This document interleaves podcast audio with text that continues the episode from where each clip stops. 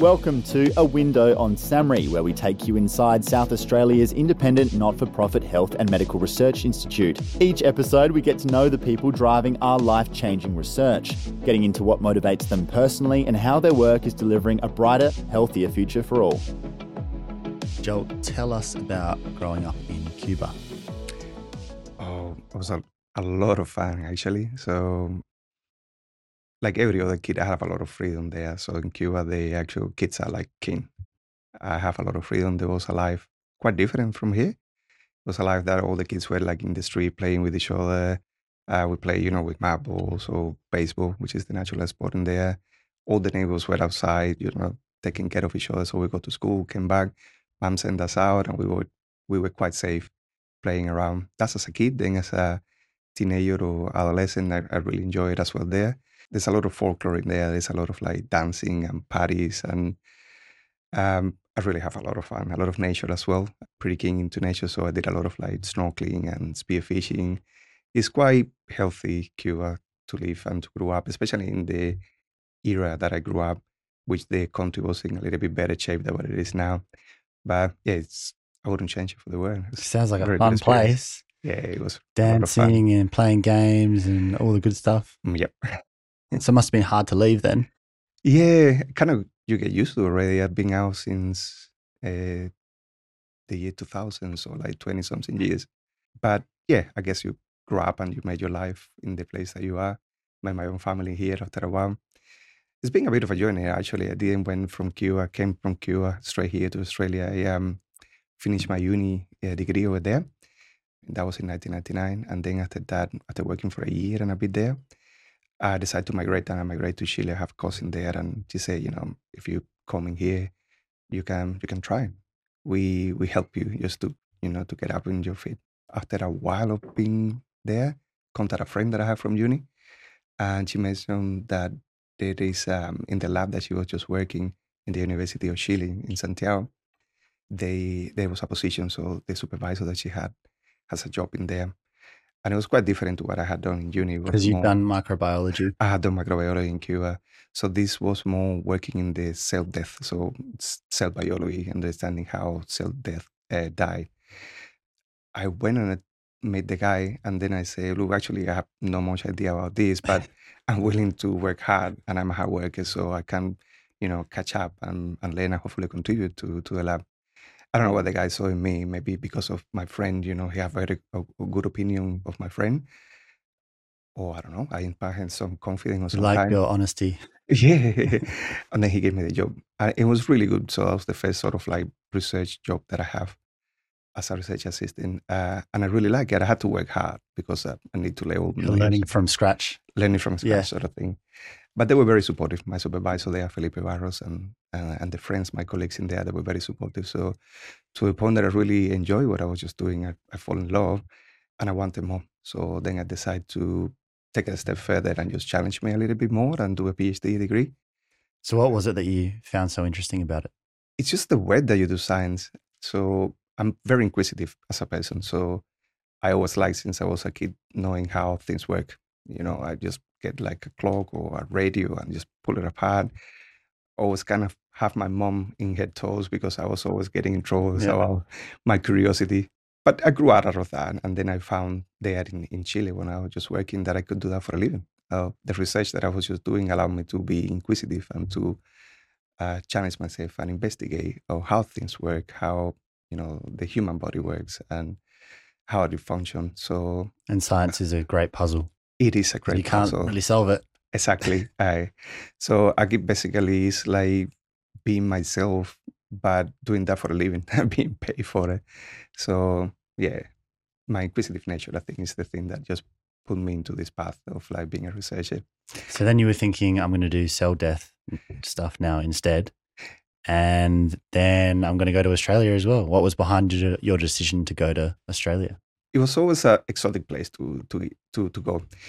Well, I discovered a couple of things during the the research assistant job as a scientist. One is that um, science in general is communicated using English, so it's the universal language of science. So if you write an article that other people in France or Japan gonna read, that's in English.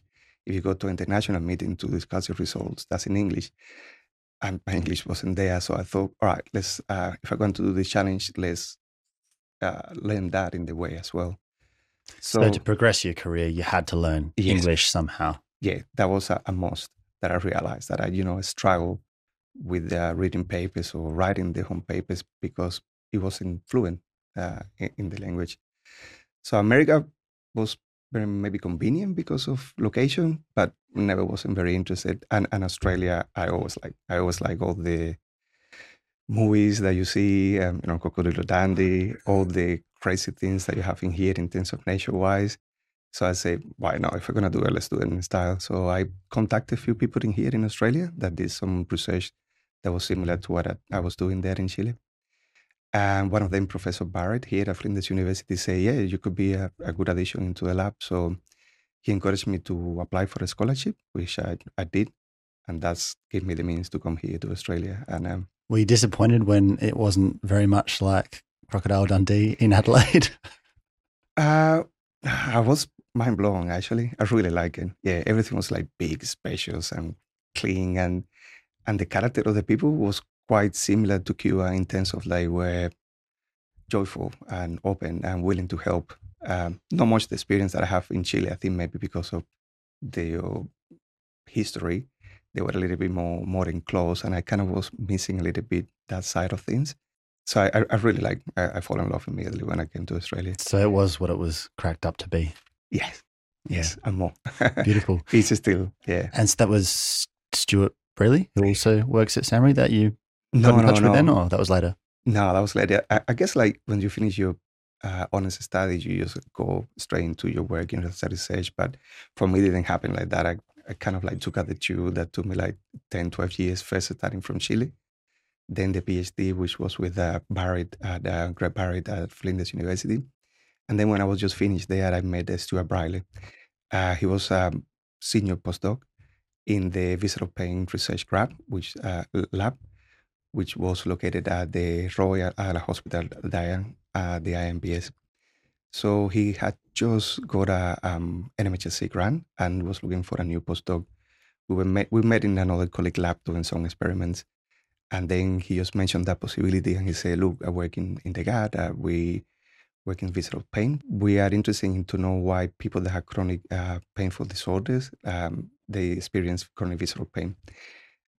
I said, "Well, really don't know much about it, but I'm pretty keen and I'm a hard worker. So you developed a bit of a habit of this, hadn't you, where you uh-huh. went from one area to a completely different one that you didn't really have much experience in, but exactly. you found it to be fascinating or you just something about it, you knew that's what you wanted to go into? Yes. So I think we, we had good talks before I started working in the lab with the Stuart. And then I guess he saw some techniques and things that I had learned that could be valuable to be in the lab, or, or maybe my optimism. It's just uh, your charm. I don't know. it's so bad. Yeah, I think we make a very good team from the beginning. So that was his first uh, grant. Then was myself and then another uh, girl working there, Andrea. That was back at the Royal Adelaide Hospital. But then in 2014, we just moved to SAHMRI. And then ever since we have been, uh, you know, growing, we are like eight or nine people in the lab now, uh, without counting students. Sometimes I like two or three students floating around. So yeah, I'm, I'm pretty happy with where I go. I think when I got to that point to working in the lab, it all came together. All the previous um, experience that I had before, the techniques that I learned, uh, and then learning a new thing, which uh, was really interesting on, uh, just click. Yeah, it made me be a researcher forever. That's what I'm doing, and I will keep doing. And chronic pain's your focus now. Tell us about the personal family connection that you have to chronic pain and. Endometriosis specifically? Yeah, so I, I, do have. So I have two sisters. I'm, I'm the boy of the family, and they both suffered of like chronic pelvic pain when they were growing up. Then later on in life, they were diagnosed that they have endometriosis, and I, I kind of still remember seeing them, especially my older sister, you know, curled in bed with a lot of pain. Um, that didn't let her go to school or going out with the friends to have fun. That always like marked me. So at the beginning when we started working with the Stuart in the lab, it was more uh, work related with the gut. So what happened with people that have pain coming from the gut, and that's uh, associated with uh, uh, diseases like a irritable bowel disease, inflammatory, like irritable bowel disease. then I thought about just pushing my own line to research pain related with endometriosis. And that happened through the encouragement and support of my supervisor. You wanted to switch from IBS, looking at irritable bowel disease and irritable bowel syndrome, to endometriosis because you had this family connection and they're both chronic visceral pains. So you figured I can use what I'm learning over here to research IBD. I can take that and do endometriosis instead. That is exactly yeah. so.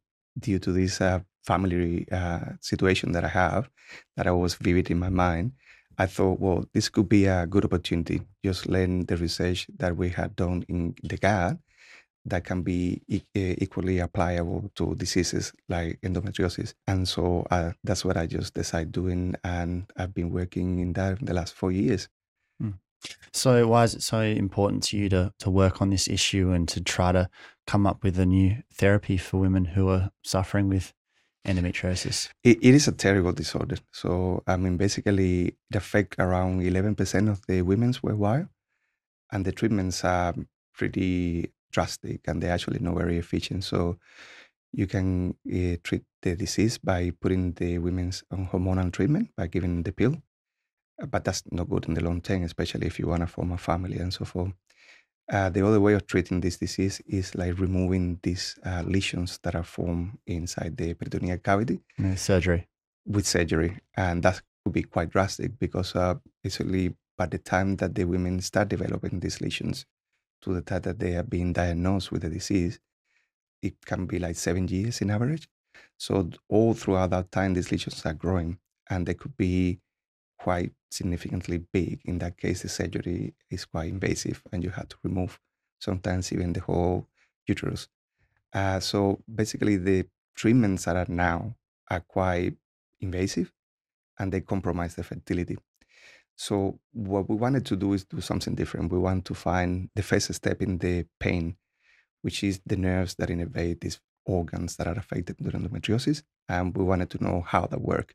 We wanted to know how the signal that is being sent at any given time into the brain has changed, and that's why you perceive pain. And we want to uh, attack that, uh, to target that to be able just to block that signal and then offer relief. So that's basically a strategy that I have in the lab. And what have you learned so far about how that all works? Well, it's pretty interesting. So these nerves are innervated uh, all the organs, and they are formed by different channels and protein that basically, like in the brain, they through electrical stimulus just send information from one neuron to another one. Uh, this communication is a bit bigger. So it goes from the periphery, which is a particular organ like the female reproductive tract or the bladder or the colon, and they go all the way into the spinal cord and in the brain. Now, how that circuitry works is governed by um, these proteins or ion channels, for example, that are sensing this pain. So they activate, they send the signal into the brain, and then you feel that.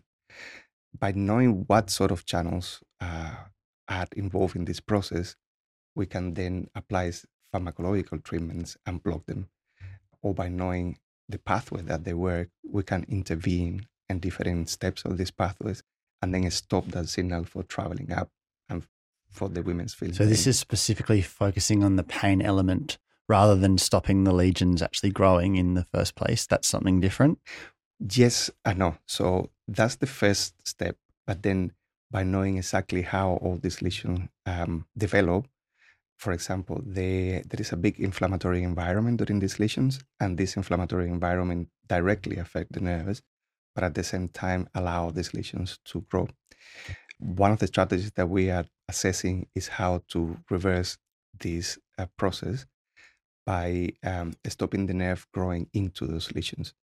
So basically, if we can have like a double strategy by stopping how they grow. The nerves are linked to the lesions. The nerves are linked to the lesions. Okay, so the nerves are the key.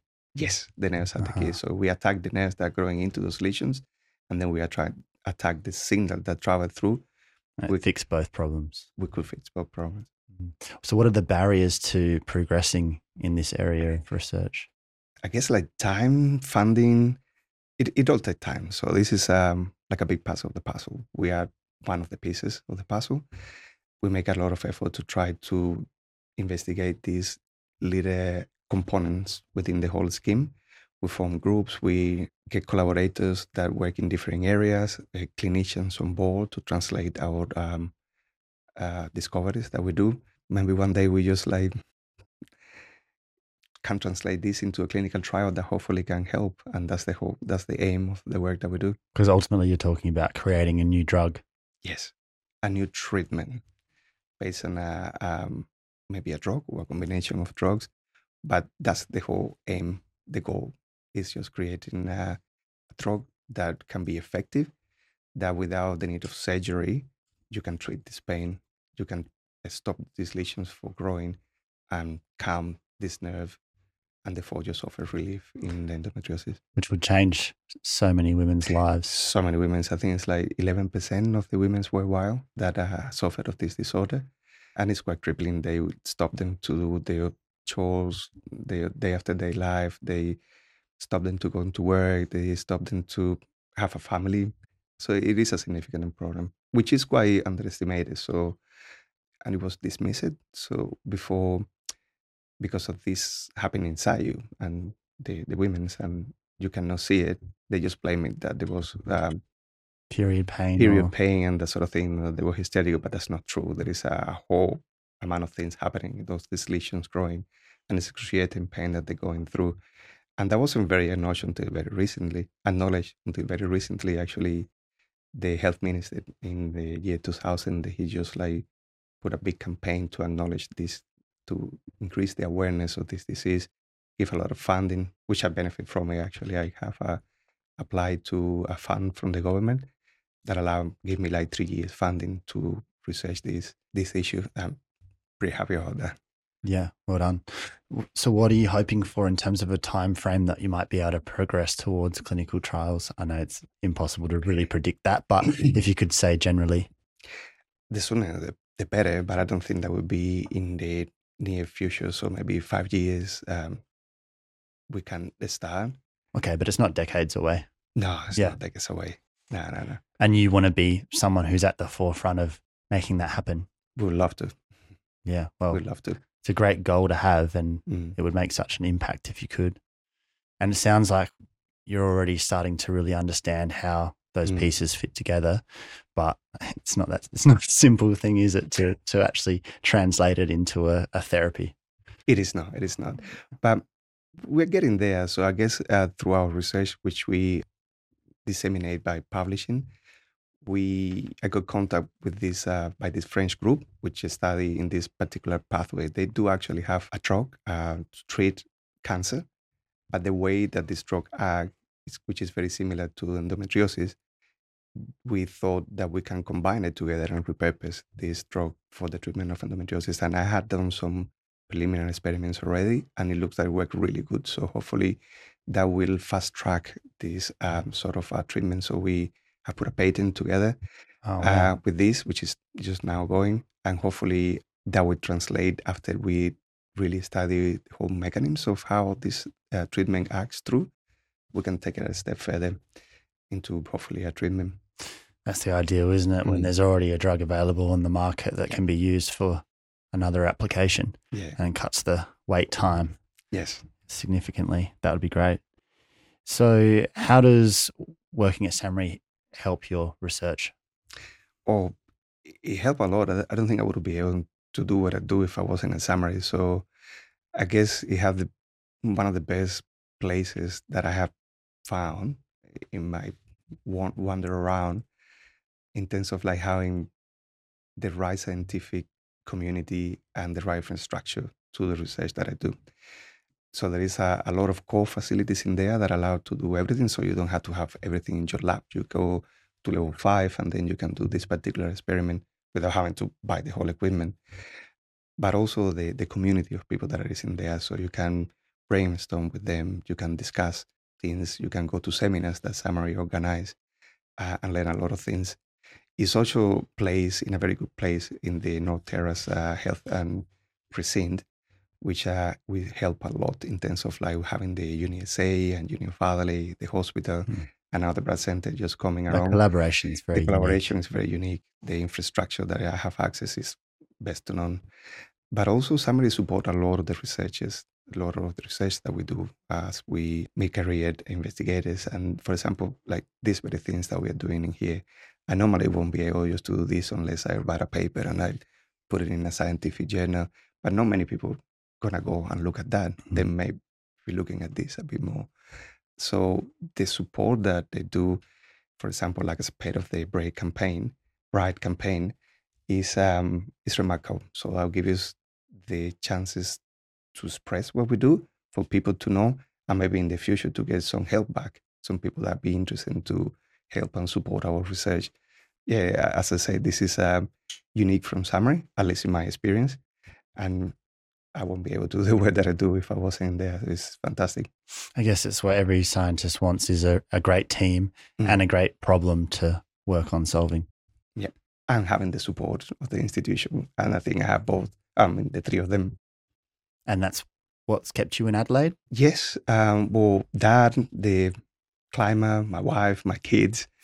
It's the whole lot. I, I'm not going. I just putting roots in here little by little. So, Yeah. uh, So you I'm would have never anywhere. seen yourself laying down roots in Adelaide, having grown up in Cuba. I have no idea what Adelaide was. Yeah. when I grew up. I knew Australia, I knew Cocodrilo Dundee and the other things, but I have no idea what Adelaide was. You go where life take you, and then, yeah, depending how you feel, you stay there. You grow up, you evolve. I'm a very different person than I was before, I guess. Yeah, but Adelaide, it's good. Oh, I'm Good glad you chose Adelaide. We're happy to have you. Thank you. And what do you like to spend your time on outside of work in your rare bit of free time that you have? in the rare bit of it's very rare between work and my kids uh they like suck out of my my time. But i do have some hobbies. I have some uh, guilty pleasures. I i love making my own beer. Uh, i love drinking it but then i love making it. And that's actually kind of like a bit of experiment as well. Is what we do. You Um, can't stop doing science. Mm. so I had a, a, a mate, I have a good friend from work, and he was keen in doing all of this. I used to do my own wine before, Mm. but then he got me into beer. So we started just like putting our equipment together and fermenting and trying all of these yeast strains and all of that.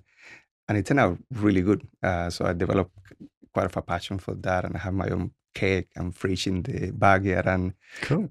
every time that I can, um, So it tastes good. I think so. You try to convince your friends it's just as good as it tastes good. It tastes good. My benefits, lo- my my neighbors love it, and my friends too. So Oh, they get free beer. That's, yeah. yeah, that's good. I do a little bit of fishing as well. I used to do a speed fishing in Cuba, but too many sharks in here and too, Yeah. too cold the water, so that's no good. So I'm So more just with the a- rod with the rod, Yeah. with the rod on a boat or the jetty. Oh, the jetty mainly, or Yeah. just going to Port Noarlunga to the river mouth, or Mm. um, down to the Coorong, Mm. that sort of thing. And camping as well. Oh, I love it. Yeah. Yeah. I do that by myself or with the kids. So, uh, I mean, when it's a little bit remote, I'll go without them. They're small, uh, five and nine. Although the nine years old is just saying, come on, take me with you, which I think I will do the next summer. Uh, but yeah, camping is, is, is the great thing. Where do you go camping? Oh, we go local a lot. Uh, we go a lot to the other peninsula, we, to the bottom, to the uh, uh, Innes National Park. Because of the kids, we haven't traveled too much in the camping, but we, I go a lot of to the Coorong as well, uh, to camp over there. It's great. Okay. On the so wild. make sure you get some space Yeah. away from work. Yes. Beautiful. Great. Well, thanks so much for sharing your story, Joel. And it's so cool that you've come all the way from Mhm. Cuba to Adelaide and then you're studying such an important area of, of research that we desperately need some, some new treatments for. And I'm really glad that you're working on it and you're part of the SAHMRI team. And yeah, it's great to chat to you. So thanks for Thank coming you. in. Thank you. If you want to learn more about SAHMRI and the researchers working to build a brighter, healthier future for you and your family, head to sahmri.org.au.